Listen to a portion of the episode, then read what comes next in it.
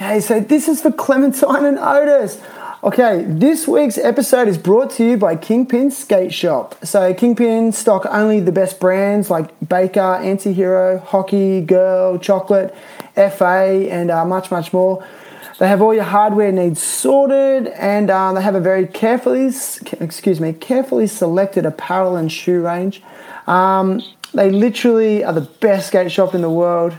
and they laugh every time I say that, but I'm, I feel it. And um, they literally ship worldwide as well. So get over to kingpinstore.com. That's K I N G P I N S T O R E.com. Use the code THT at checkout. You'll get the 15% discount. Next up, um, non government organisation Habitat for Humanity uh, is a, a cause that's very close to my heart. They've been very supportive of finding emergency housing for bushfire victims uh, here in Australia, but they're also worldwide Habitat for Humanity and they're helping displaced people find shelter and build resilience through supplying them with the fundamentals that they need to sustain life. They're an amazing organisation and they, they need volunteers. And for you, as a listener, as a human, this is an amazing opportunity to be of service to your community, connect with others, help others, and it will make you feel better about yourself. So head over to habitatforhumanity.org. That's H A B I T A T F O R H U M A N I T Y dot O R G and um, find out how you can be assistance of an assistance. But donating money is always like you know helpful, but donating your time is just precious. So let's terrible happy talks. Terrible happy talks. Yeah, good to be. Whoa. Three, two, one. Alright, let's do this. Today's guest is Ricky Roberts III. Ricky is that's dude. I've gotta say, Ricky, that's a rad name. Okay, Ricky just rolls. um, Ricky, Ricky is a skateboarder, motivational speaker, and author of eight books. Um, after almost being killed at age 17 in a street fight, Ricky has dedicated his life to his personal healing journey and sharing what he has learned along the way. Ricky's latest book, Thank You Skateboarding, pays homage to the gift of having a passion and the positive ways it can contribute to all aspects of your life. This week, Ricky is with me live from his home in St. Petersburg, Florida, USA, to share his journey, experiences, challenges, and hopes for the future. Mr. Ricky Roberts III, welcome. Yo, love it, man. I'm uh, I'm super happy to be here. Thanks for having me on, Shan. I'm, I'm stoked to talk to you and grateful for the opportunity. Yeah, man. Thanks for your time, Ricky. And first question I want to ask you, like, what does a day in the life of Ricky Roberts III look like at the moment? At the moment, um, waking up to we have a, a 15 month, no, no, no, 18 month old 19 i'm losing track but 19 months somewhere around there 17 months something like that. Anyways it's uh, waking up. He comes in the bed in the middle of the night so he's usually waking my wife and i up in the morning and doing something awesome and adorable. Just kind of get getting the day started that way. And then it depends on how our shift's broken up because we're splitting like parenting time where I do my thing and, and my wife does her thing. She's a, uh, you know, an independent artist. She has a tattoo studio. So it's uh, like we both do our own thing. But on those days, it's daddy daycare all day when she's there. Or, and, um, on, in the days that she's not, it's I try to get a, a session in first thing in the morning and then do things that I need to do, emails or whatever I might need to follow up on, you know, for the day and uh, writing's a part of every day. Reflection um, yeah so the days are the, days are different. You know right now i'm just i'm trying to recalibrate everything and get into like the right routine with now being a father and, and working through that journey. It's of in itself is a special journey. So it's fluctuating quite a bit these days 18 months uh, with a child is a very interesting time uh, as a parent because you're now in this place where you've actually maybe suffered from a fair amount of sleep deprivation. And Yeah. I, I find that for me, that really can really weigh on your, your behaviors and your moods. Like, what are you doing? What are you doing personally to like cope with such a dramatic change in your life? Yeah, and thanks for saying that because honestly, like um, the the onset, you know, of, of having our child when that first, I, I thought I was mentally and, and emotionally prepared. You know, I've done, done a lot of work myself over the years and gone through that journey. But when when we like had our, our child, it just triggered all types of things I wasn't expecting. So my mental health took a spiral. And so I was like that daily struggle to try to keep my head in the right place and then also, you know, be a stable emotional support for my wife and obviously for our, our new child. Um, so it, it's been a journey, man. It's really a lot of unexpected stuff came up for me that I've been managing and, and working through. And then also, you know, you, you say what I do to cope. It's like full into the things that help keep me going, like skateboarding and journaling, art. Um, you know, my wife and I balance it out to where uh, we both try to get time for ourselves to do the things that we need to do to, to keep our cups full, you know, and still trying to make sure I'm out at getting the sunset in a couple days a week just to have that silent reflect, reflection by myself. And, you know, and it's hard with a child because when I take full like blocks of time away, I feel like I'm neglecting supporting my wife. I feel like I'm neglecting supporting my child and being there. But then I know if I don't, I'm. It's just it is what it is. I need to put my mask on and keep my oxygen right because I can spiral pretty dark and deep. You know. It's a good analogy, like the mask on, you know, first, because Yeah. really, without self care, you're no good to anyone else, correct?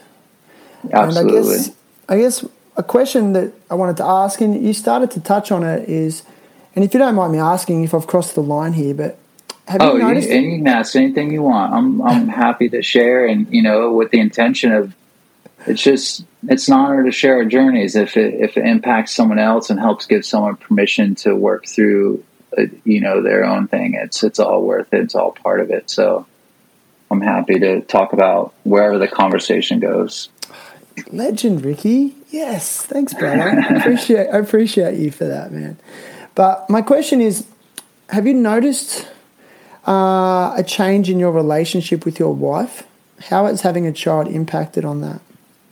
Yeah, that's you know that's something that we have to continuously check in with each other. Is like, look, we see right now the forecast of how easily we can grow apart because the things that we were used to in our relationship as a like a functioning, healthy relationship between us two is completely changed. There's a whole nother life involved that is very important that we cater, love, nurture to the full capacity. So it's like being real mindful of uh, like taking the time for each other and with each other and you know finding that place so it's it's been different you know we we've had to adjust we're not sitting there at dinner together anymore talking about each other you know or our feelings or what we do still make the time to do that but it's just it takes more intention i think and i can see very easily how if you're not proactive in certain things as a couple with a child it can take a toll on the relationship you know Yeah, it's. I, I guess I wanted to ask that question because, you know, you see it a lot in our societies where, um, you know, children just put a huge strain on on a relationship that I think many people may have felt was solid, and then uh, along comes this amazing little human that has its own Yeah. agenda, and we Yeah. have really no control over it. And I think sometimes we find ourselves in this survival mode that we didn't expect Sure. to find ourselves in, you know. And um, ends straight away. Like it's it's easy for couples to turn on each other and not yeah, support each other. absolutely. Mm. And and you know, and you have to like bring back to like the the keeping the eye on the prize with like being your best for the the child, you know, and um, also for each other, and just the love that you share that that brought you together in the first place. And it's, I mean, I keep from the very beginning. I've been, you know, I've been telling my friends and stuff like, man, I'm just so grateful that I'm experiencing this with my wife. It's like saying because of our relationship and the health of our relationship that you know each each one of us put a lot of time into ourselves before we got together uh, in our life. So it was like it, we, but it didn't doesn't mean that it didn't stop there. You know, it's like it's still kind of like just been this ongoing work. But anyways, it, back to what I was saying is like I, I, I just can't imagine. It, it, it's hard to imagine, hard for me to imagine going through the process of having a child and adapting to the things that are going on within within me without that stability in what my wife and I have, which I'm unbelievably grateful for. Yeah, uh, like as a new father, like I think it's really scary for for men because we haven't quite bonded with the child like the mother has. You know, the, the mother the, yeah. has had the baby Yeah. in her womb for nine months. They've been bonding. And I know for me, Yes. I, I felt like this sense of rejection a little bit and just a little bit once the baby was born and my, my wife at the time was breastfeeding like constantly and the, the baby becomes so dependent on the mother. I, I- I, Yes. felt I did, and I know I've had other friends say the same thing. I just felt this period of just being like really lost and what's my purpose in all this? Like, am I even needed? Yeah. You know? Yeah, Um, yeah, dude. I had to keep. You go. No, no, go ahead, go ahead. Yeah, it's just it was heavy and it was a really lonely time at, at first, and then it, it starts to obviously change. But um, can you sort of maybe like tell me? I want to go back now to where you grew up and your experiences as a child. So where did you where did you grow up in your younger years? Um, um, first, before we go to that, I just want to thank you for saying that because exactly like what you said about feeling lonely and all those things, there were periods of of the cycle where you know in in the earlier months where like I felt um, like guilty I felt shamed the, by the way I was feeling. And I'm like, man, this like I'm almost selfish for feeling what I felt, and then like just collectively from the outside, like society, it's like this expectation of how you're supposed to be feeling and how you're dealing with this transition in your life. And like, it, yeah, it was like very, it, was strangely enough, like a lonely time um, to adjust to, to all that.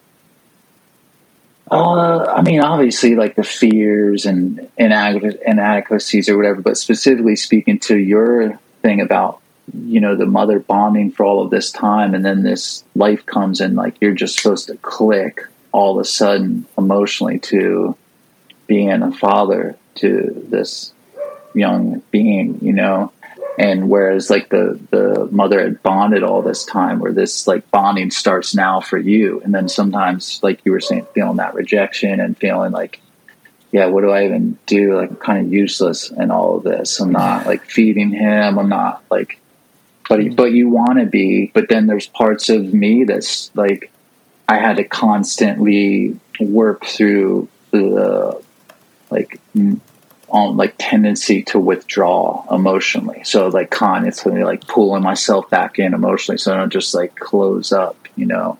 But anyways, it's like that that's just a whole uh, thank you for saying it because it, it's like it feels good to hear that validation of uh, you going through uh, what you did with with the experience. And I'm sure a lot of um, men can relate on on many levels. You know. Yeah, well, thanks for sharing it because I just feel like a lot of dudes don't talk about that, especially that early period of just feeling isolated and and also they're in this position where like they don't really know how we, they don't really know how to be a father yet.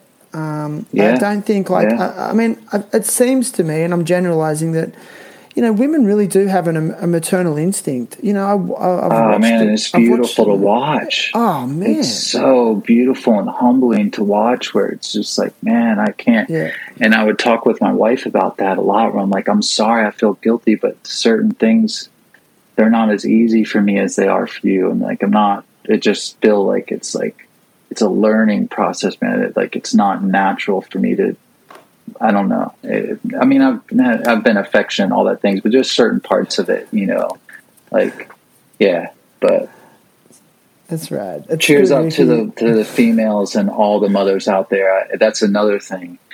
I thought I had respect for for mothers before the experience and after like my wife gave birth and like just the whole process of pregnancy i started to tell mothers like i feel like i want to walk around and just kiss every mother's feet like literally bow down and put my forehead to the ground kiss your feet because respect dude. I, I mean it too. Like I, I see women in a completely different light now, and they, I just see them as these like mystical beings now. Uh, I know that Yeah. sounds a bit over the top, but um, you know, it you is witness, mystical yeah, you like you witness a childbirth uh, and and what unfolds in that process, and and and what a woman does to achieve that. I, I mean, aside from the fact they've nurtured something in their in their body for nine months, and then they then they go through that process, it's like it really is a Gnarly. trip. It's a trip, and I don't think until you experience it and you witness it, and it's your child, like you're just never really going to understand it. And I, I mean, I thought I understood, but I just know I don't understand. so dude i kept saying telling my wife afterwards i was like so like because she had a long drawn out labor. It was i forget how many hours but it was a couple days like 40 something whatever. It was long.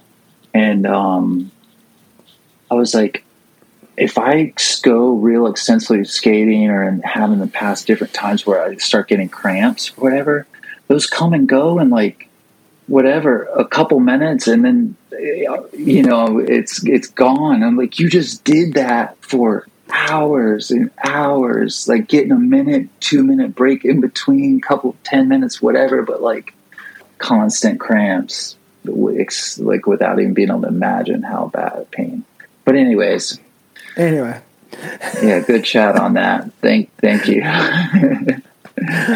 I just love, I love because like again, I, I'm still, a, I'm a father, and I'm, you know, it's it's really overwhelming at times, and so when I have these discussions with other, especially new fathers, like it, it does, it gives me this sense of peace, to, and it sort of makes me feel like I'm not alone in it, and that's Yeah. the beauty of that's the beauty of your honesty there, Ricky.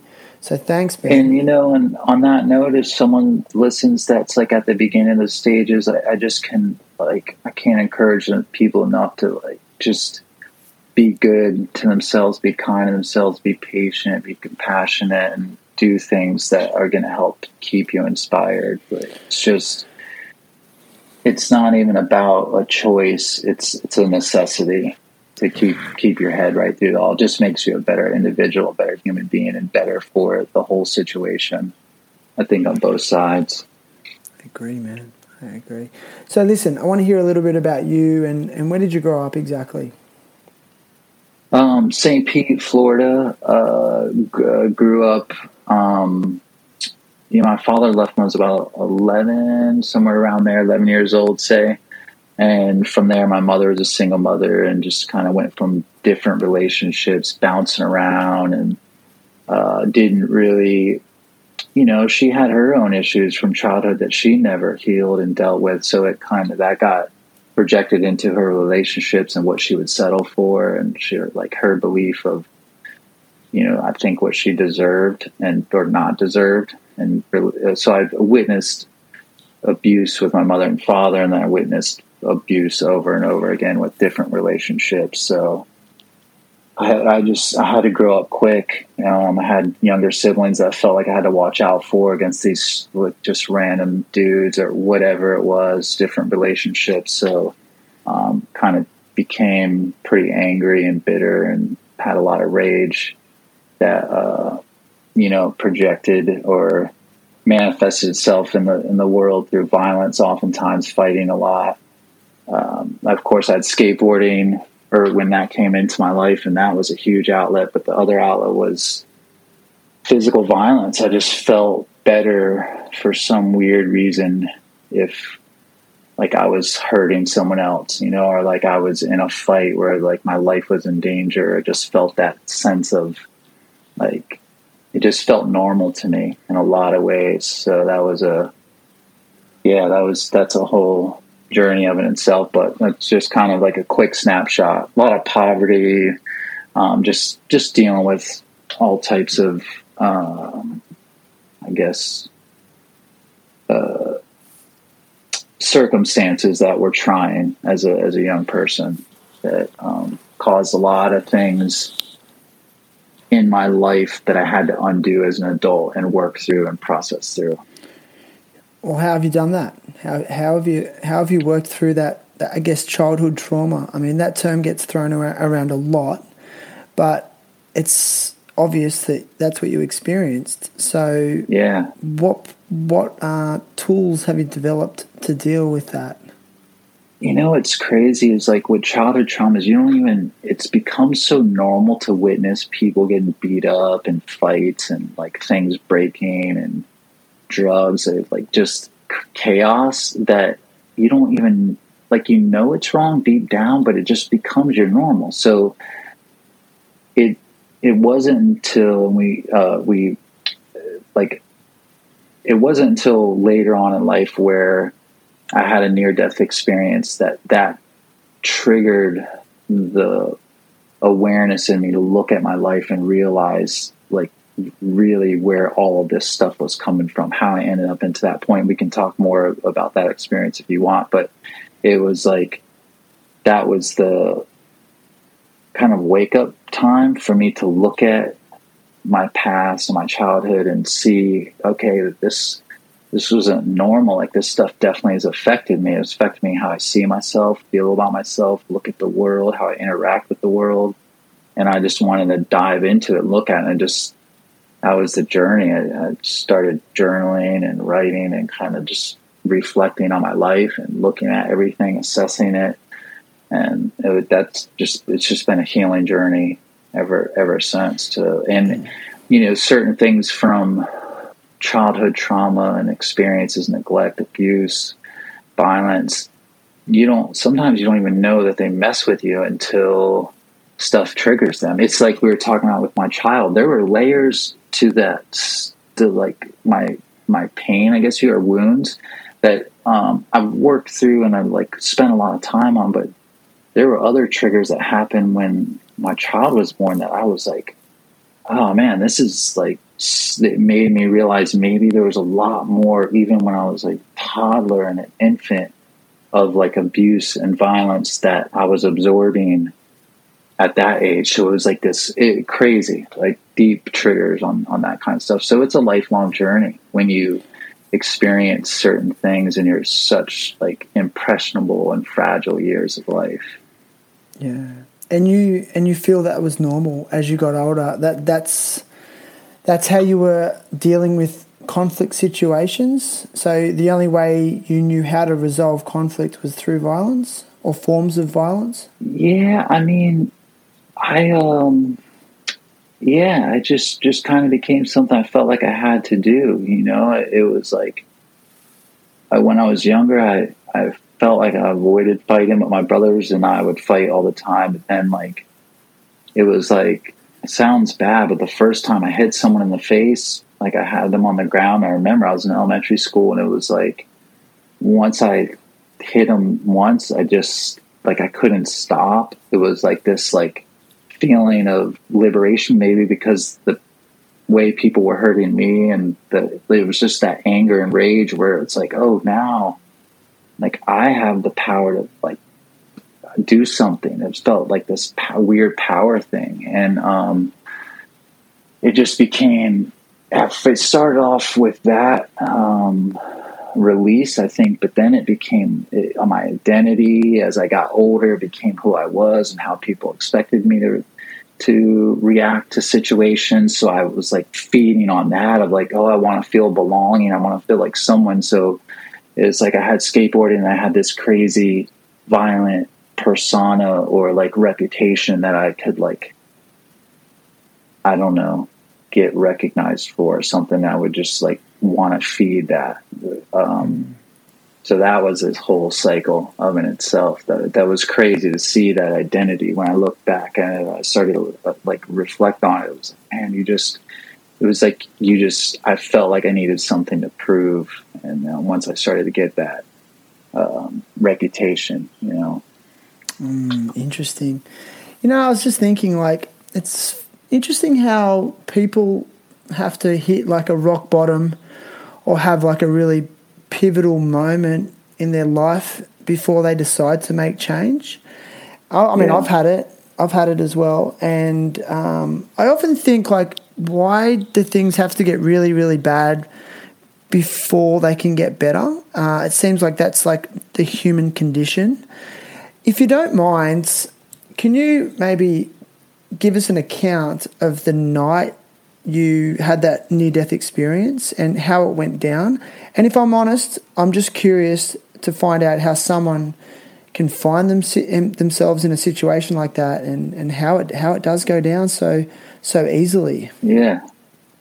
Um, well, like, just to like preface it is, I mean, at that time in my life, I was, you know, I, mean, I was raging, and the people I was with and chose to be with at that time, uh, they were certainly in the same mindset. You know, we didn't.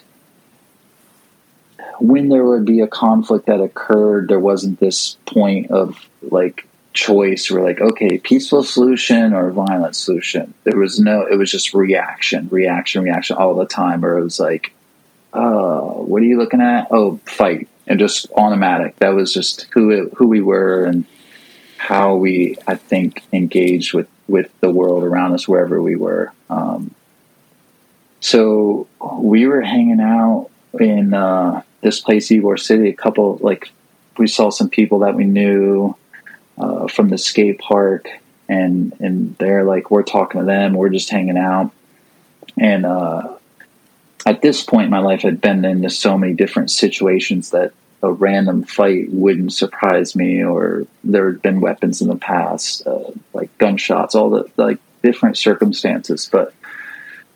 So I wasn't necessarily intimidated by um, potential like conflict in situations that could be dangerous. Yeah. So there there was these people that walked up and they were saying like there was some talk about a fight these people got into the weekend before that we were talking to.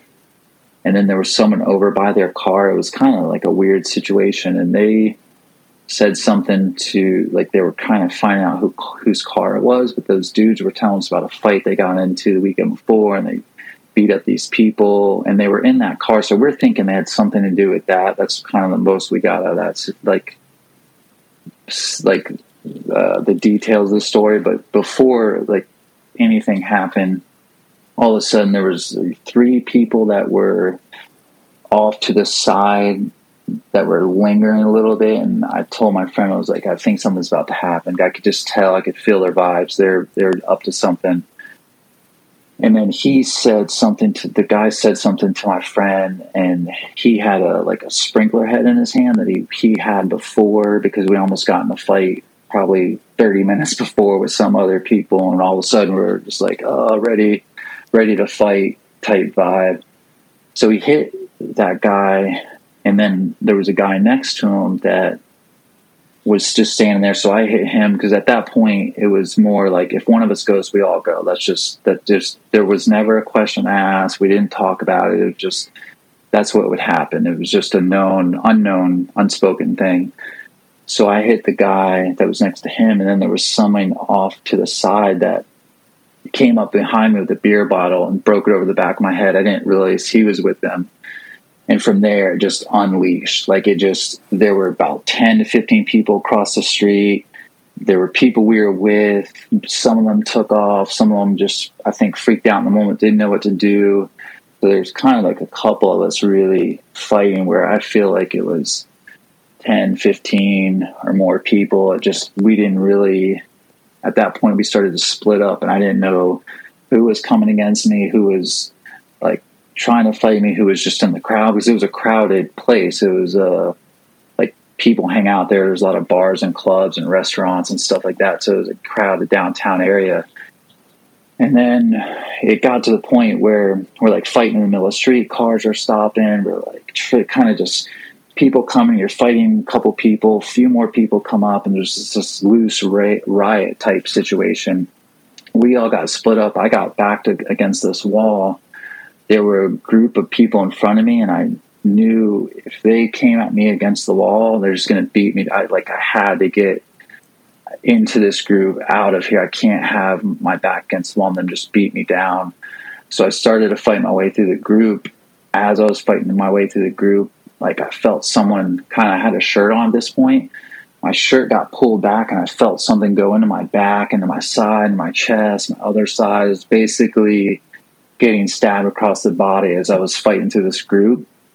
I, I get out because I'm fighting. I'm just like throwing hands the best I can. And um, I get out of the group. My shirt's ripped off. I look down. I'm full on, just covered in blood. Um, I'm missing a shoe. And I look over, and my friend uh, Scott was still fighting. So I, I start to kind of go where he's at, and the people he was fighting just kind of took off people that were like coming at me. They left too because at that point they're they realized they'd stabbed us, so they needed to get out of there. He starts walking over, and he's cut from one side of his stomach to the other, just like full on cut open. And long story short, we end up um, getting our friend Chris that was in this doorway. We ended up getting him out of it. And he was stabbed in the lungs. Uh, so there was like his hands were like fingers were inside of the hole because his lung was punctured it was just spraying out blood. It was gnarly, full on movie scene. And um, our friend James got us out of there and like and point actually in during the fight that dude saved my life because there's a dude someone coming out behind me with a meat cleaver like full on ready to chop the back what? of my head and he he like saved basically he saved my life and you know we all kind of saved each other I think in a lot of regard. But long story short, we end up in this um, parking lot waiting for the paramedic ambulance to get there, and I'm just laying next to my friend Chris. My friend Scott at this point had gotten the, to a vehicle with some like random people trying to help him, and that like he got rushed to the hospital, and um, we're laying there, and I'm just laying next to to my friend, and my eyes started to flutter, like I was like just felt like I was gonna faint. And in my mind, it just clicked in. Survivor was like, if your eyes close, you're dying. If your eyes close, you're dying. That's just what I kept saying to myself. So I'm holding my eyes with the palms of my hand up on my eyelids, like full on wide open, to try to keep them awake, like open, so I could still just concentrate on breathing and like working through it. And um, I could hear the sirens, so I'm like, ah, oh, they're almost here, they're almost here. And two paramedics show up, and like I li- I go from laying on the ground just to like jumping up and running to the paramedic because I'm like I'm so desperate to get help, you know. And they start like working on me, and the paramedic kind of get me ready for the trauma unit at the hospital. I get there, they rush me back into the intensive care unit like already i remember looking out of the ambulance doors when the doors open it was like a scene of a movie where all these people with white jackets just come and grab the cart and start wheeling me down this uh, hallway and just lights are flashing. It was just like they show in the movies wild. So they get me back there and um, all these doctors and nurses are looking around me they're staring down at me and i'm totally freaking out at this point. Like it was just they were I was saying things like, oh, I'm just, I don't know, I don't want to die. And they're like, you're losing a lot of blood. We don't, you're in serious condition. You have to calm down. We have to figure out where all this blood's coming from. And it was weird because at that point, I felt afraid, you know, and it was weird because it's like most people think, yeah, of course you would feel afraid. But up into that point in my life, I didn't care if I lived or died. I was suicidal multiple times. I didn't. It wasn't like I wanted to necessarily live. I, I just didn't know how to live, you know. And so death wasn't scary to me. But then all of a sudden, I'm feeling like, oh, I might be dying right now. So I got this fear. I'm like, oh, maybe I do want to live. Like there was this crazy par- like paradoxical emotions going on inside. And then they're all crowded around me, and there was a chaplain that came over. And at that point, I was, this is it. Okay, so I guess they just, what do they pray over me as I'm dying? Is this how it's going down? And I was losing, like, I just was kind of like submitting to it a little bit. Like, okay, this this could be happening. And he put his hand on my head as his chaplain and said, "Everything's going to be okay, son." All of a sudden, it was this peace where like, it was just this experience that it was so calming. All of a sudden, I felt like, okay, I'm going to be okay. I'm I'm I'm okay. I'm not alone. I'm I'm going to be fine. And I remember looking at the clock. It was two, like almost two thirty. After like two thirty something, and then I just kind of like blanked out. I was still alert. I was conscious. I heard everything that was going on. I lay there. I didn't say another word. I just like was just feeling like okay, everything's gonna be okay. Next thing you know, they're like, okay, you're done. Uh, like we're rushed. We're taking you to the recovery. Blah blah blah. And looked up, and it was like I don't know, almost eight o'clock or something. Six and a half hours later, they was working on me, and I was just like cool with it. I knew everything was to be okay. And um, turned out I was stabbed nine times. They uh, then I spent time in the hospital just reflecting, and that's where it all started hitting me. Where I was like, I need to see what's going on with my life. Like I need to look at my life. I'm I'm all obviously something kept me here. I'm here for a reason. I didn't die. So I just started to ask bigger questions of myself. And obviously, it was, you know, it didn't just click overnight, but that was just, I didn't want to see anyone in the hospital. I just wanted to, I had a friend get me, like, go get my notebook. And I just started writing and journaling um, and just diving into all the crazy emotions that came from that trauma, but also all the emotions and pain that was coming up from the past that made me realize that is why I got there. You know, it was all choices. It's not like the experience I had as a young person made me go there. I chose to put myself in situations that could potentially kill me. Wow, man.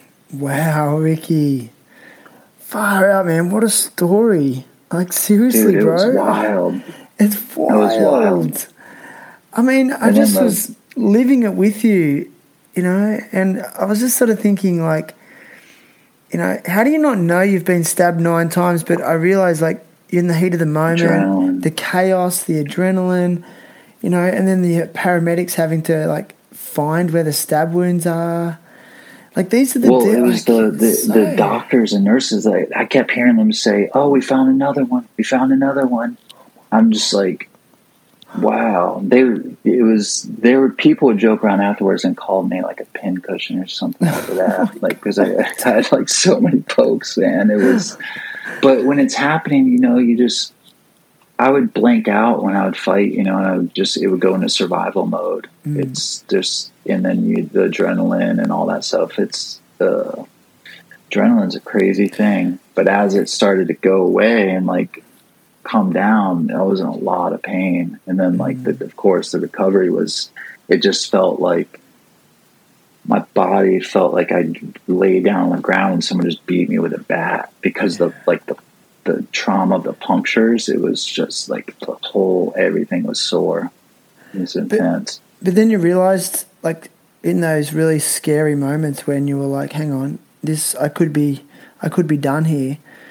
Then you had a moment of clarity where you realized that you, that life is worth living. Yeah. So, would you say that was your biggest lesson out of that experience? Absolutely, and and also that uh, you know it, every day is a gift. It was like I always knew how fragile life was before, but I mean I was hanging out that day. I gotta think I was seventeen, man. It's not like I was a grown adult and knew. I, was- I mean I still had. I'm like I was a kid. Obviously now I can say I was at that age. I didn't feel like a kid at all, but it, it was I was only seventeen um, it's still so much to learn and, and understand, you know, but uh, that day it was you know just hanging out. Uh, it's not like I was planning on going to the to the hospital for a while when I decided I'm like running up to, um, and it had to happen. It was something that had to happen to me for for a reason, I, I believe. But you know, I was going up to my house. My friends were dropping me off, and I just all of a sudden was like, "Oh wait, no, I want to go with you guys." And next thing you know, I'm in the hospital uh, that same night where I was like, I was at home on my front door, ready to go. Like, see you guys later. I'll see you tomorrow. and then I just changed my were mind. Were you guys drinking that night? Was there alcohol involved? I wasn't. There was alcohol with some of the friends, but I, I wasn't that night. Yeah. Um, yeah, just for whatever reason. I don't think I was. Um, I, d- I definitely don't remember like it being one of those raging nights for me uh, or anything. I mean, not to I, at that age, I, I was drinking that I shouldn't have been. I was underage, obviously, but you know, I, I was. I, I can't remember that night for sure. I don't think so, though. So, I mean, thank you for like re-sharing that uh, story. I mean, it's very engaging to listen to. I was like hanging off your every word um, in this sort of sick voyeuristic way. I must admit, like, um, and do you find when you think about that situation, does it trigger you? Does it trigger the old emotions and the feelings, or have you done enough work on yourself now to separate yourself and move beyond those feelings? Um, it it was something I had to start talking about a lot to get through a lot of the feelings, you know, and to get some healing around it. Um, I I can't say that I can hundred percent. I mean, I'm at peace with it, and I've, I've you know I've, I've dealt with it, but you know, I still have symptoms from PTSD and and um, those types of things. It's just just kind of part of part of the uh, the deal. I think with me after experiencing that, but and I and I've obviously worked on that and continue to to work on that. Just there's a whole process of even being comfortable in public after that, you know. Um, but anyways, the but just to answer your question about the trigger. It, I can't say that I don't feel anything. You know, it's just almost impossible to not. I like have to let myself get into the moment and um, the best I can in order to to share the story. You know, so I certainly still feel it, but it, it's not a trigger to the point where it makes me uncomfortable or anything, or like causes any rippling effects uh, from like getting into that space. Yeah, interesting, man.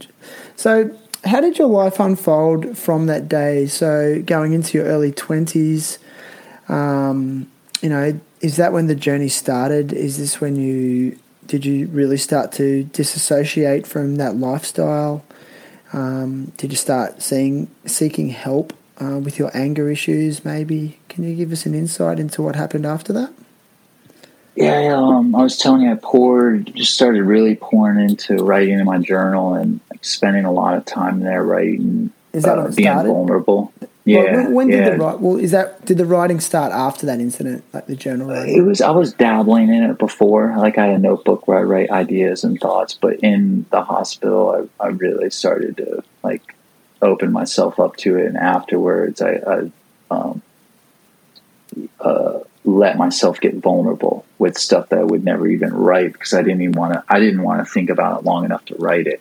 You know, stuff that, that I needed to unpack, and then there was still so there were some other experiences that kind of happened afterwards where I started to pull away from the the the lifestyle a bit, but then I got kind of into some other situations where I was like, man, this is like I, I would al- I was already looking at my life on feeling like I had a chance, like almost like this second chance thing, and wanted to do do better with it. But there was, you know, there um, it takes a little while to untangle things sometimes, and then as I got further along, I I still was skateboarding. You know, a lot at that point. I started skateboarding by myself more than ever, just because I didn't like being around people a lot, and I just felt like very uh, withdrawn. As I was dealing with the PTSD, it was just, uh, the first time in my life, I was dealing with the emotions that I've been hiding and burying for so long. It's a lot of late hours at night by myself, and I started boxing, and that helped me uh, curve and channel, curve and channel a lot. Like it just helped me. What boxing helped me do is learn that I didn't have anything to prove, and it like helped me manage my anger, like tame the lion a lot more. Um, and it like that came to an ending point where I was in my early 20s, I think it was. And I was just sharing this with a story with a friend at the skate park a couple days ago. And my friend was about to get in a fight. And at that point, I was. I was training for an amateur fight. Like I was in good fighting condition. I felt very confident in my abilities. I like was comfortable in the ring all the time, especially even more comfortable with someone that's not a trained fighter, like in this just regular street. You know, it's just it's just one of those things. You get comfortable with being in a fighting situation. Um, it, so they almost got in a fight, and and like I was trying to break it up, and it was in Ybor. Strangely enough, this full circle experience. So I'm in Ybor, in this like drunk situation. I wasn't So drinking. the- I was getting ready for this tournament Excuse me. same exact area. Okay. It was like same, maybe a couple buildings down from where the stabbing has. And this is Bad energy there. 17, say like early 20s, three, three years, four years, five years later or something. And it was with a really good friend. And uh, I think it was one of those, like, I wasn't even going out much then, but maybe it was his birthday and I was just kind of going out with them type deal. And he almost gets in a fight with this person. I'm trying to break it up, and the dude just like caught me with this really soft, drunk jab, right? And I looked at him. I looked at my friends, and of course, my friend and a couple people he was with was like, "Oh, like they were expecting what they knew of Ricky to come out because, hmm. like, that's just what was known of It's like people who knew me in that era." And I just looked at everyone. I looked at the dude and smiled and grabbed my friend and turned and just walked away. I was like, let's go, man. And it was the first time I felt strong enough in myself to be able to walk away knowing that I didn't have anything to prove. My life wasn't in danger. The people I was with wasn't in their life weren't wasn't in danger. So it was like, whatever, man, cool. You like jabbed me with this weak punch. Like I'm good. See you later. Have a good night. And you, And and you broke the cycle, bro. You broke the cycle. And I, I'm telling you, I felt more in control and better about myself than I ever did about any fight I ever got into. It was mm-hmm. so. Mm-hmm. So that was the last time I even came close to a um, like altercation in the streets or whatever. I mean, now I just I got to the point where I know enough to know that like I'm just remove myself out of the situation within seconds if I feel like mm-hmm. there's any potential of it going in any direction I don't need to be a part of. You know. You can So- read it. You can read the situation pretty well. Yeah. Man, that's so rad to hear because breaking the cycle of of that sort of behavior is so hard. Like, uh, and when you've learnt those survival mechanisms and techniques as such a young person, because that's what they are. They're, they're tools for Yeah. They don't they don't work when you're an adult. They actually may have worked when you're a little kid when you are fighting to survive, but you know so many dudes try to bring those same survival tools into their adult life and it really doesn't work and there's a lot of dudes in jail that are like, "Oh man, you know, I really wish I didn't throw that Yeah. last punch," you know. You know, Yeah. and um, I remember my father told me an amazing story before he passed away. Uh, he was telling me about he had this real he was having conflict with some guy and you know they he hated him and they hated each other and you know um and one night he seen him and he, and he was gonna like they got into like a, a heated argument and he was just gonna he was gonna king hit him. He was just gonna hit him. And he decided not to and he just walked away. But then he found out a week later and that and the same and the guy found out as well that guy he was going to hit had a brain tumor right? And he didn't know. He got diagnosed with a brain tumor. And he says to me, he goes, I often think about it. He goes, Imagine I hit that dude and he's got a brain tumor and I could have killed him instantly. And he, he was so delicate and he didn't even know how delicate he was. and he said it just changed everything because you know he grew up in violence as well. He was a he was a migrant to us. he grew up in a migrant family uh, in Australia. You know, in the in the uh, sixties and seventies, where and on the streets of Sydney, so had to survive, survive, survive. You know, and unfortunately, like I mean, and his grandfather, his father, my grandfather was violent, and my father was violent. You know. Um, and it's just this like default mechanism. And then to hear you tell a story about how you were confronted with a situation where you've only known one way to deal with that situation, and then you then you made a conscious decision, you know, not to do it the same. That's just like instant redemption, brother. It's so nice yeah. to hear. So, man, thanks for sharing that. Really inspired. Happy to. Happy to, man. Yeah. So listen, man. Um, so you said that the, the journal writing started after that. Um, how did that then evolve into you wanting to write a book? Like, did you just get some of your ideas or memoirs and put them into your first book, or?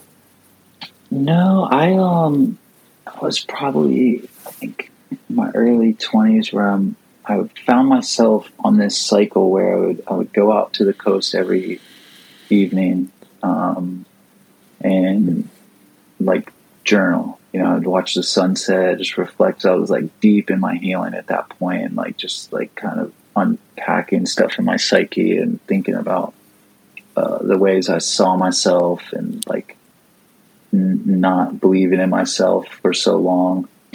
So I I would go, then leave there and go to this bookstore. It's uh, called Barnes and Nobles here in the states. And then do they have those uh, we have similar, not Barnes and Noble, but we have a okay. similar chain of. Well, so I would go and like I just like I was writing a similar like thought process in in this journal. It's kind of on the same. It was the first time I felt like I was on this like this lineage with a direction, or like the thought was carrying forward more than just one day of. Because I try to do at least three pages, you know. So it was like oh, this is a couple weeks in, I'm still kind of on the same idea and these thoughts, and they're starting to break up, you know, into sections. So I was going writing every day, writing every day, and then at some point there was some of that worked in the store that asked me along the way. They'd ask what I was doing. I was like, oh, I'm just writing, writing, because I'm going every night. So I started to get noticed, and at some point she asked me what what I was doing. Someone else asked me, and I just looked at her I said, I'm writing a book. And um, it just kept going from there. And then one day I just felt like I finished it. I finished, I like, stopped writing it, printed it out, and read through it because um, I was writing it by hand. And then like started to clean it up and made like a binded copy of it. And like, well, I feel like this is it. It was just like me telling myself what I wanted someone to tell me, but then I wanted to share it with other people to tell them, you know, mm-hmm. like all the things I thought I heard more of or wanted to hear more of. And um, then I let a friend read it, and he was pretty hyped on. like, oh, it's a friend. He's going to be cool. He's like, I don't know if he's being honest or not. I kind of questioned it because you know we're homies. I mean, he said he was being honest, but you know how that goes. You're like homies, so like, let me let a few other people read it. And I started letting a few other people read it, and then at that point, I was getting like good feedback, and then connected with this this publisher that I heard about and started to like I just sent it to them and they ended up like choosing to publish it or on board to give me a chance as an unknown writer and uh, so I pursued that. I actually had my first book signing at that Barnes and Nobles where I was writing the book. Like that was my first thing. It was such a cool uh, situation to know I'd been writing that the book there. And then, um, yeah, just one book led to another where it was like different phases in my life where I was looking at certain sort of life philosophies and reflections, and that just became the nature of that book. And it just, it's been this evolution. You know, I didn't know after the first book I'd even write a second one. And then by the time I got to the third one, the person I was with because I, you know, I left my publisher after five books, and that's a whole story in itself. But at that point, the like the like kind of uh, rep I had or whatever, I'm like marketing person. It was like, yeah, I mean, you know, one book, kind of everyone has a book in them too, and then three is like you're looked at way different now. Like we see you, like this is your third book. You know, like they became like I got more credibility with them from that point. So yeah, just been this evolution, man. But it's all I don't ever write with the idea of wanting to tell someone how to live their life or what to do or how to be or anything. I just share my reflections and the things that have helped me with the intent of like just helping someone else or like lifting the door or the layers for someone to like dive deeper and whatever it might be. And maybe it's only one page out of the book. Maybe they don't like half of it, but there's certain things that speak to them. I I try to write my book short to the point because I always like reading shorter books. It just keeps my attentions better that way. Um, so I, I write like I write, like to, to read basically. Rad. I love that. Like, um, there is so, so much power to that whole notion of like sharing your story with the hope that someone identifies with, with some aspects and then that provides healing to that person and you know, I've learnt this a lot with the podcast because I've just had moments with it where I'll be speaking to a guest and they'll and I would have, you know, never really thought that I would identify with them in, in a lot of ways. And then they'll say something and the way something happened for them was exactly how I needed to hear it. You know, oh, and then some, sometimes a guest will share a story, and I'll have a listener reach out to me and say, oh my God, I can't believe this happened to so and so because that's exactly how it happened to me, and I've never ever heard heard that happen to anyone else. And it's this like Love immediate it. immediate removal of isolation. You don't feel isolated in that thought anymore. Yeah. So would you yeah. say like that's that's what you're going for with your books, correct? Yeah, you know, letting letting people obviously know they're not alone, and um, obviously just encouraging people, inspiring people and um, you know everything I do. Where the the latest tri- skate think you skate it's a little different from where uh, my other books have been, like more intentional to like inspire and transform. Wherever that one's more tribute, where people who skate can identify uh, like that validation. Really, it's like yeah, yeah, yeah, like a head nod type. But anyways, the in everything I do, I um, I do with the philosophy of just to reach one is to reach them all because I I, uh, I had a have a sister that passed away and she OD'd years ago, and I she's she's read some of my books. I've talked to her, encouraged her, try to lift her up, whatever, and I, I couldn't change her. You know, I couldn't change her life, and when she passed, I felt super guilty. Like, man, I, I I've spent so many hours and years of my life devoted to helping other people and sacrificing and like giving and giving and giving. But like here is my sister. I feel like you know she was in pain and I couldn't do anything about it as much as I wanted to, as much as I wanted to help her. And she was dealing with, you know, her own childhood stuff that just ha- hasn't wasn't healed, wasn't wasn't addressed, and um, when she passed, there was a lot of guilt that came from it. Uh, like I actually talked to her in the morning, and I was supposed to call her back that day. We were we didn't have the best conversation. I never called her back. The next morning is when I heard she died. So there was a lot of layers of guilt, and anyways, what I came to in that situation of peace is it was like it came over me like you know it can't I can't help everyone. I can't change everyone. I can't reach everyone. Even sometimes the people I want to the most, my own family, the people closest to me. And that's where I like just kind of found my peace in adopting that philosophy is to reach one is to reach them all. It's not about reaching everyone. It's not about like eh, having that impact that you want to have on every single person that reads my book or every single person that hears your podcast. It's that one person because if you reach the one that one person, to me that's like the world. That's everyone. Because to to them that is everyone because that's their world you know? So that's that's what it's all about. It's uh, it's always worth it to me. Everything i do the hours I spend into like releasing a book to the world, being vulnerable about what's in it. Um, if one person gains from it, one person's moved, one person's inspired, then it's all worth it every time. Dude, Ricky, yes, yes. Thank God, there's people like you in the world, man. Um, you know, likewise, man. Likewise. And, and I'm gonna, I'm gonna, I'm now, I'm gonna hit you with something to put you on the spot a little bit. From a, a practical perspective, and you are putting your vulnerability and yourself out there and hours of writing. Like on a practical sort of note, are you able to sustain a, a lifestyle from from that? You know, and how do you? It's, and I guess my um, question is, sorry, how do you balance that?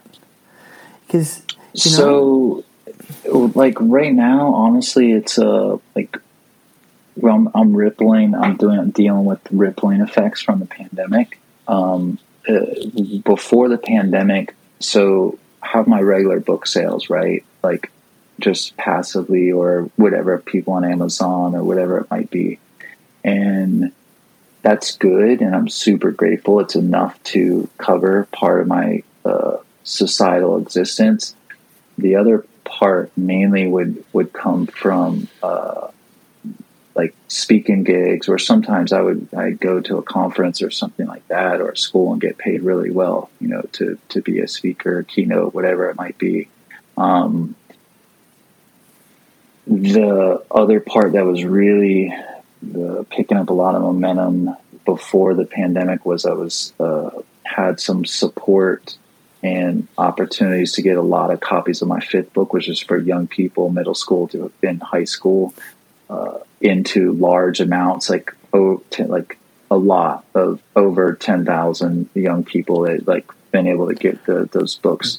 So there would be large bulk purchases of mm. like you know a thousand, two thousand, twenty five hundred, whatever, for like all of full schools. And um, as as the pandemic res- just shut that down. Yeah, that like it was like I went to one school finishing up and like just kind of planning on the next one that was like moving forward all the momentum's going so it's been a it's just like been adjusting and and um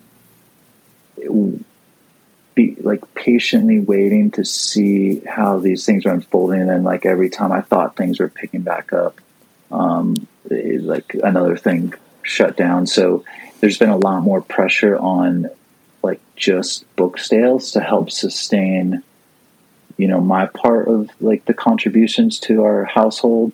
Um, and it, it's yeah it's it's it's definitely like in a transition period right now an adjustment.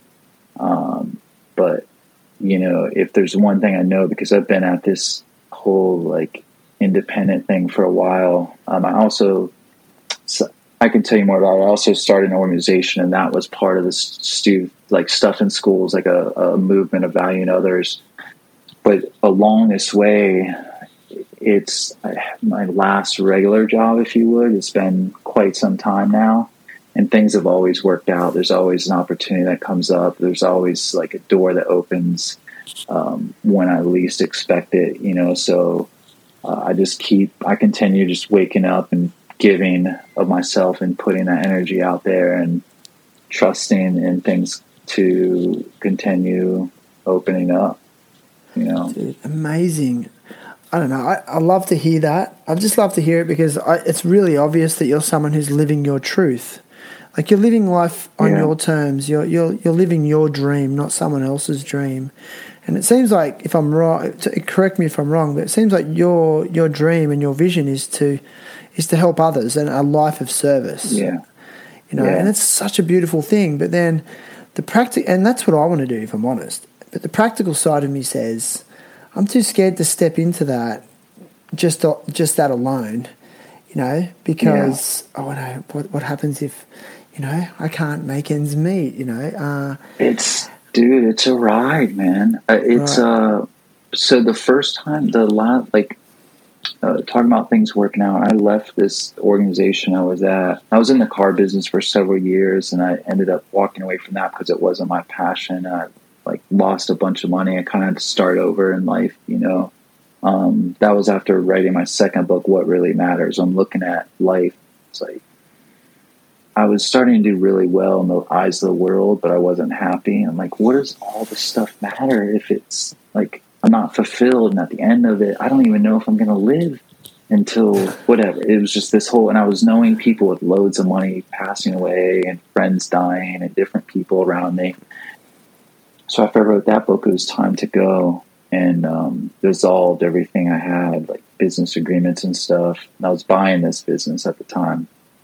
Anyway, several years later, I was working for this organization, and they were great to me. I learned a lot. I met a lot of great people, and it was time for me to. I just felt like more and more I needed to do my own thing. This isn't my truth, and so I left.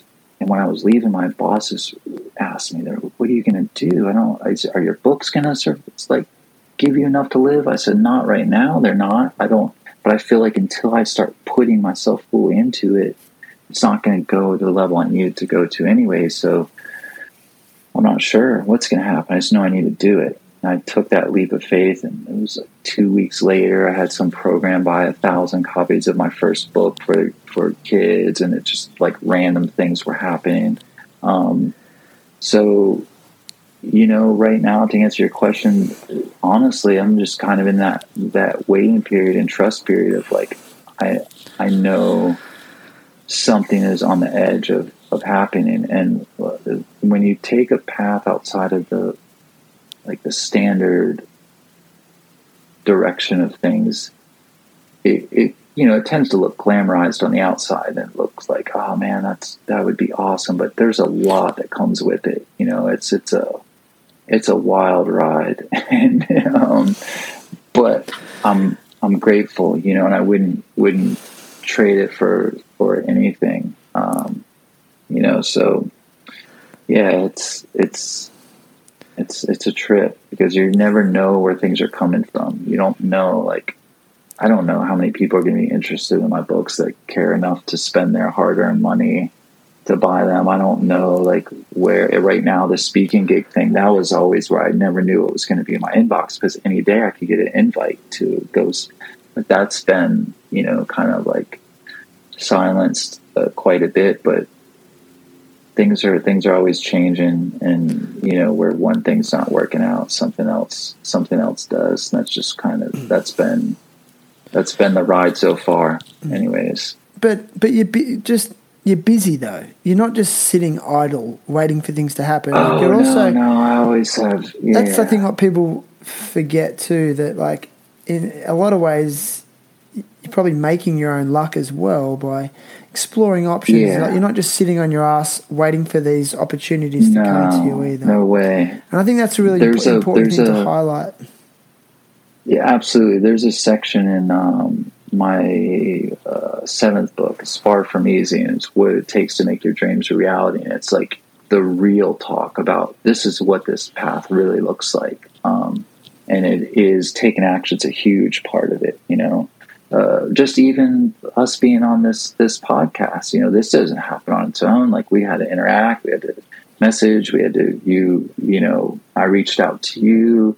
We we engaged. It's just kind of like these things don't happen on their own. Your podcast doesn't just go to Spotify and everywhere else on its own. There's always something. There's always something to do. You know, um, mm. it's it's uh, definitely not just sitting here with my um, hands up and my legs crossed. You know, but this. Is, it's, it's this is why like, I fall in love with people like you, Ricky, because you're taking the road less travelled.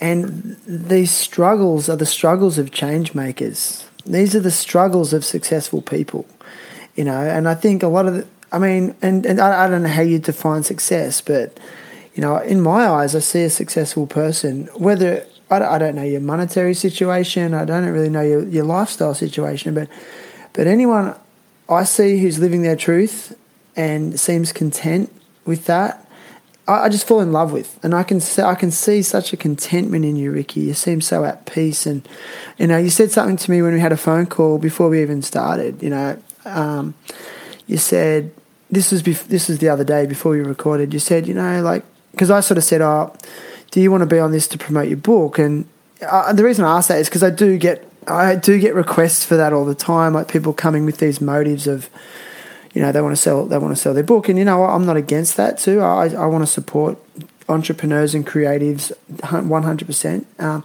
but you just said something that was a bit different. You go, uh, we don't. I don't even want to talk about the book if you don't want to talk about it. Uh, it's like you're the first person that's ever said that to me, and I was like, yep, this guy, man, this guy.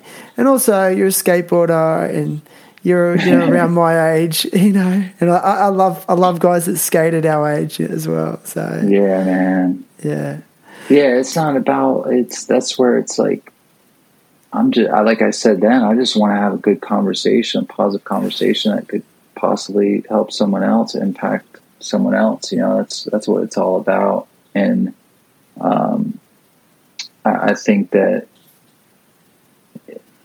that's that's been the like you talk about the the road less traveled. It's um, yeah, man. It's something that I feel it got to a point where I felt like I could not do it, you know, and I'm just super grateful for everyone along the way that's helped me be able to do it because ultimately, um, you know, it's not about me. It's just about the, like who I may be able to help along the way in whatever capacity that is, whatever that looks like, you know, and, um, you're talking about the like what defines success. It's I was actually talking with my wife about this the other day. I said, you know, I don't really know what we like what type of material life I'll give Everest, which is our son's name. You know, it's like that's not what matters to me. Obviously, he'll always eat good foods and healthy foods and um, have access to things he needs.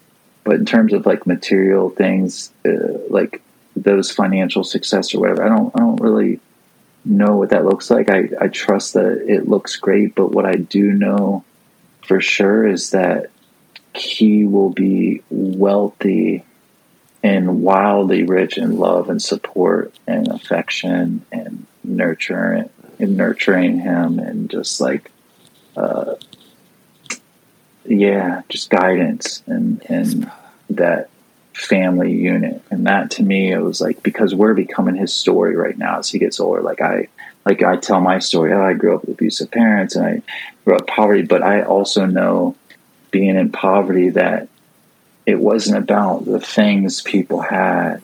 It was about the love that they experienced and the parents that they had that loved and cared about them and supported them that I miss the most. So it, it, not to say that my son's going to go without, but just saying like the success of it all for me is him experiencing that love and support, and and the success for me ultimately is living my truth and being happy with the person that I am, you know, and that's a daily thing for me to work on to to make sure that I'm just I'm happy looking in the mirror and I'm happy with the choices that I'm making. I'm happy with the way I'm treating people, happy with the you know the the way I interact with strangers at the store and if I'm not happy with it then I look at myself and see where I need to change so I can be Yes, man. Yes, Ricky. Yes. Listen, man. Amen, I want to ask. brother. I want to ask. I want to ask you something. I want to ask you something else. Like, Okay, so what advice would you give to 17 year old Ricky if you could? 17 year old Ricky? Um, uh, I would just let him know that he's valued, you know, and that's that's kind of where that organization I started. It, it's called You Are Valued, a movement of valuing others. That it it started the fundamental belief that when people don't know they're valued and see the value in who they are and see like their worth, then they're more likely to make bad choices, hurt themselves or hurt other people. And I would just let him know that that he's loved, you know, he's important, that he matters, that he means something, and that he he doesn't have any anything to prove. You know that there's because when you grow up without love and support, when you can't even get the people who are supposed to love you to love you, you feel like you have to fight for it everywhere else in the world. Hmm. And that's what I would tell him is that you don't have to fight to be loved. You know, you, you deserve to be loved. Yes, man. Yes, so true. Yeah. Well, listen, Ricky, man, it's been so epic. Um, Likewise. I'm so, I'm so Thank you. grateful for you. Listen, um, I ask all guests to come to the podcast like with a cause they want to support or advocate for. Uh, I'm guessing maybe it's it's your movement or your. Or do you have something Um, yeah, else for?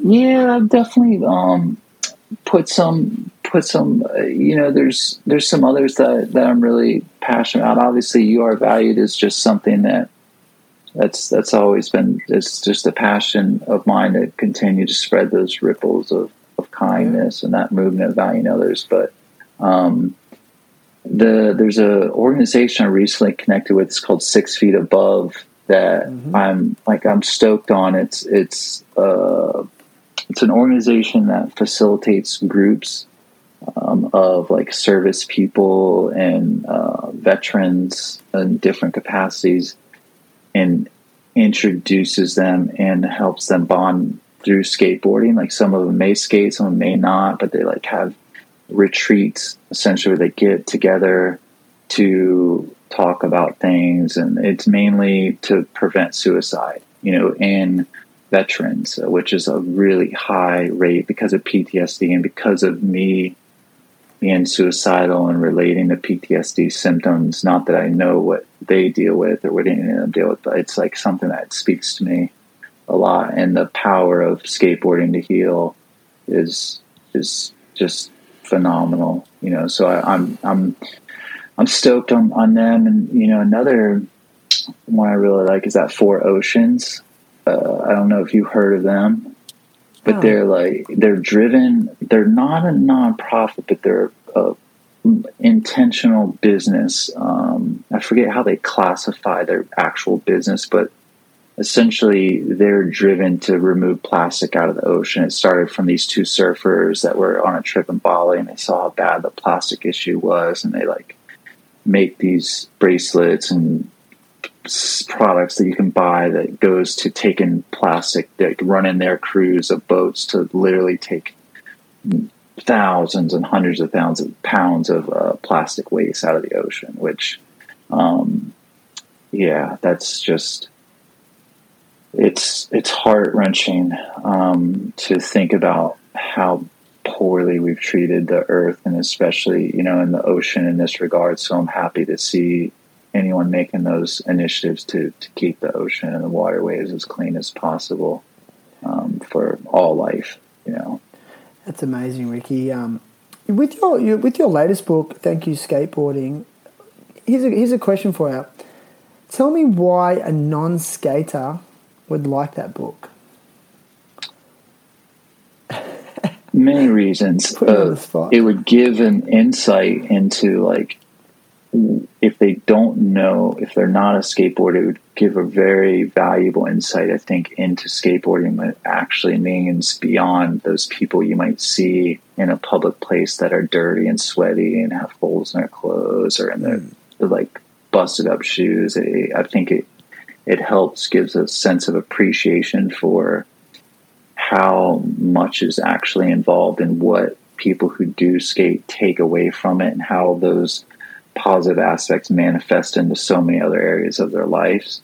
Um, but beyond given that that I think valuable insight, uh, it it could, could connect to something that they may care about, that they may have that uh, sense of appreciation for that has impacted their life, you know, in in a different way. I mean, to not to mislead anyone, I, I wrote it for skateboarders and people who support skateboarders. It's it wasn't like, and that was something when I was writing it. Every one of my books prior is a little more open and honest, but th- this was like, okay, should I just make it more like broad to where it's like but then it was I felt it on my heart that because of what skateboarding has done for me and my life at this point and skateboarding in general, the skateboarding community worldwide, I just felt like it's something that I wanted to write for all of us and put into words and write that tribute, you know. So I kept it. It was like I drew that line, like this is for It's for skateboarding. Rad. Uh, the reason I ask that is because with the podcast, um, I mean, I'm not a skateboarding podcast, um, but I I do love skateboarding, and I tend to gravitate towards skaters and and surfers because I surf a lot as well.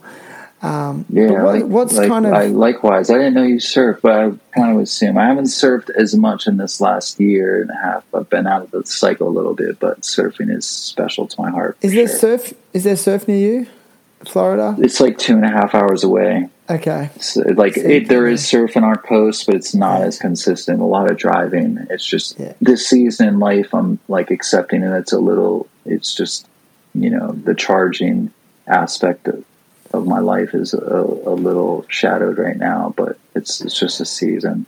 I, I love surfing. I will definitely spend time in the water for the rest of my life as long as I can.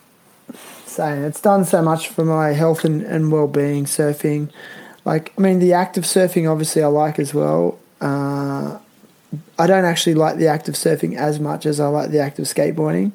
But surfing, what it, just the connection it gives me to the environment and the ocean, I just I just have to be in it as much as I can.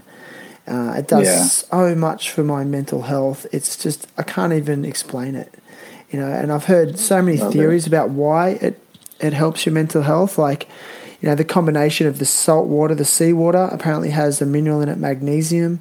That's a natural muscle relaxant. And then you've got the vitamin D from the sun, and compi- combined together, you know, the magnesium unlocks the vitamin D, and it just builds your immunity. And then there's the cardiovascular aspect of it. Like, it's just such a good thing to do for your body. It's just amazing, you know. So, um, the the other thing I was going to sort of mention too was that um, Florida has produced the greatest surfer of all time. You know that, don't you? Ke- Kelly Slater, man. so much respect, man. I love seeing it. I I Dude, just it's crazy.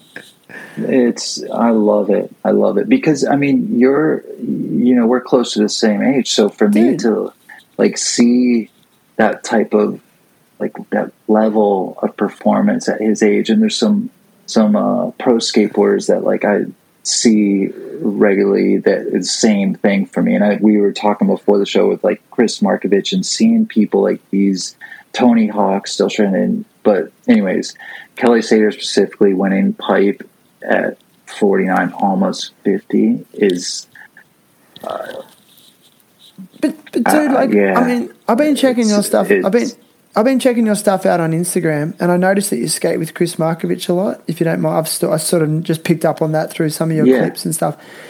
Um, and, and I mean, he's blowing my mind as well. I think he's older than us, and it just Yeah, and he's- and I was watching you. Like I think we're the same age, like mid forties, and I see Kelly Slater win that, and I just I just think these days, like if you know how to like like good like these are these are products, these are the gifts of good living.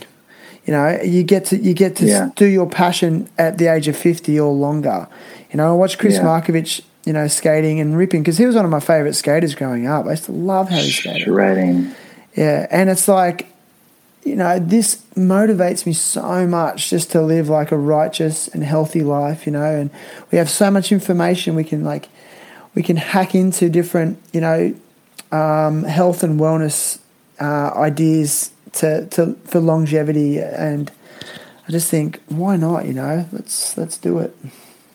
I'm I'm with you. It just becomes more and more motivating where it's just like yeah, it all it all becomes uh, those lifestyle choices as you get older become more and more important. And if you make the right ones, you're setting yourself up for uh, it's not just about being able to do things as you get older, it's about the quality of life that the doing those things fosters and cultivates you know? So that's what what it's all about for me i just want to be able to do the things that i love as long as i possibly can i joke with people all the time i have six year old skate goals like i just joke with people like i want to be able to do a 360 flip when i'm 60 that's just I'm like, I just want to be able to do that. Let's go, dude. You rip. I was. I've been watching you. Actually, you skate so good, and I'm like, I'm going to ask you this. Like, after a lifetime of skateboarding, like,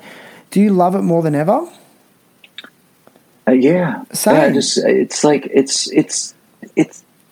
I, I didn't even think that was possible because skateboarding was my first love. It was my first experience with love and like my understanding of like, oh, this is what it means to love. Like really be in love with something. Yeah. you know and um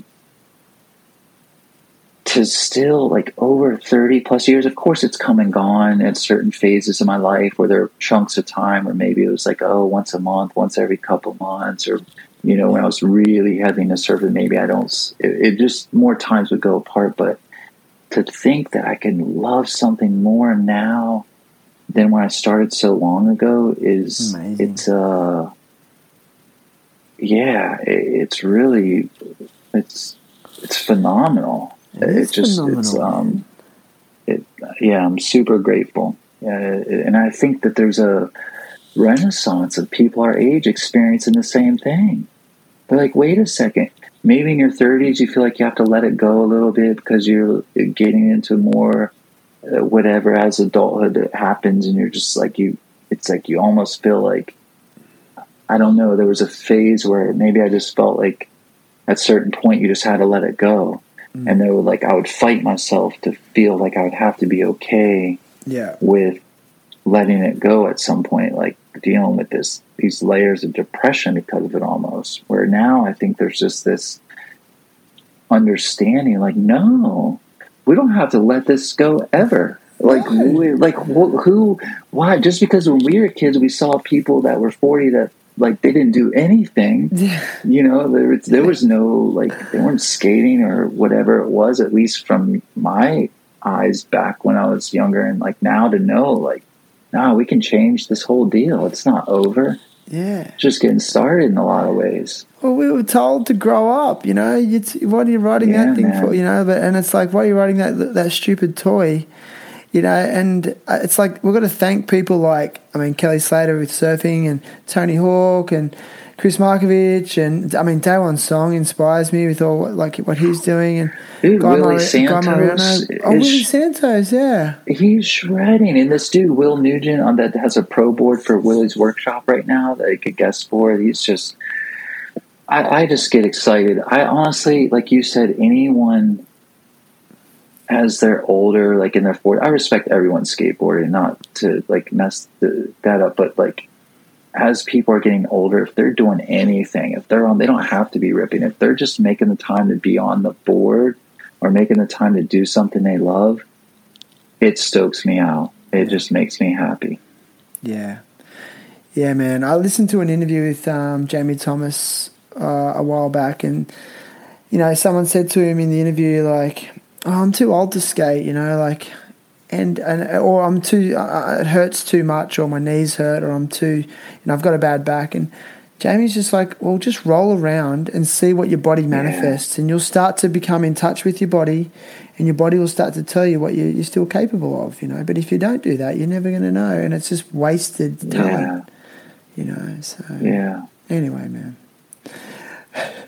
now listen, brother. Good stuff. Good I, lo- stuff. I love this, man. So if you scroll down in this episode, uh, there's links to uh, the You Are Valued movement that Ricky has, uh, the cause that he's advocated for, Six Feet Above. There's also a link to Ricky's website. Uh, where you can find some of his books, and uh, also I'll put links there to Amazon for some of his books as well.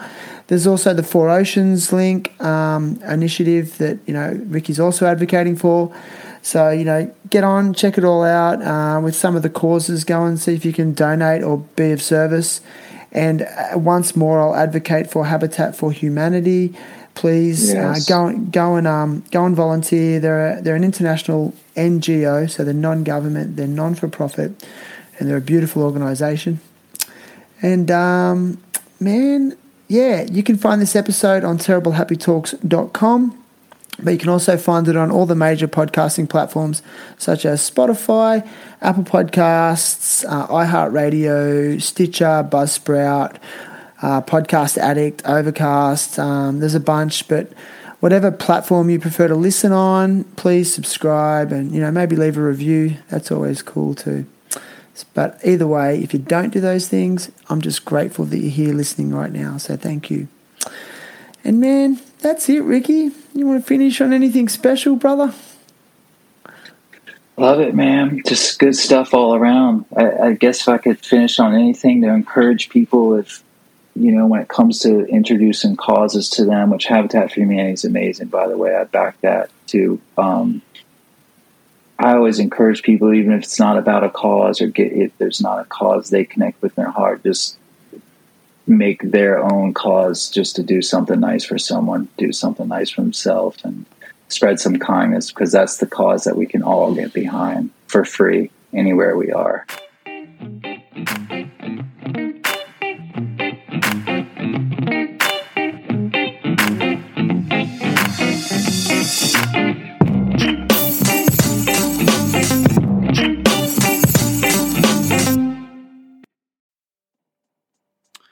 Hey, so before we kick off the podcast, I just want to talk about getting your morning kick in Belmont Coffee. Belmont is owned by skaters, barbers, tradies, and musicians. They came together with the idea of creating a co pilot that's next to you on the late night drives, early mornings on the job site, or a midday pick me up. Ethically sourced beans in a sustainable can and ready to go when you are. Use the code THT to score a discount at belmont.com. That's Belmont, B E L L M O T T dot com.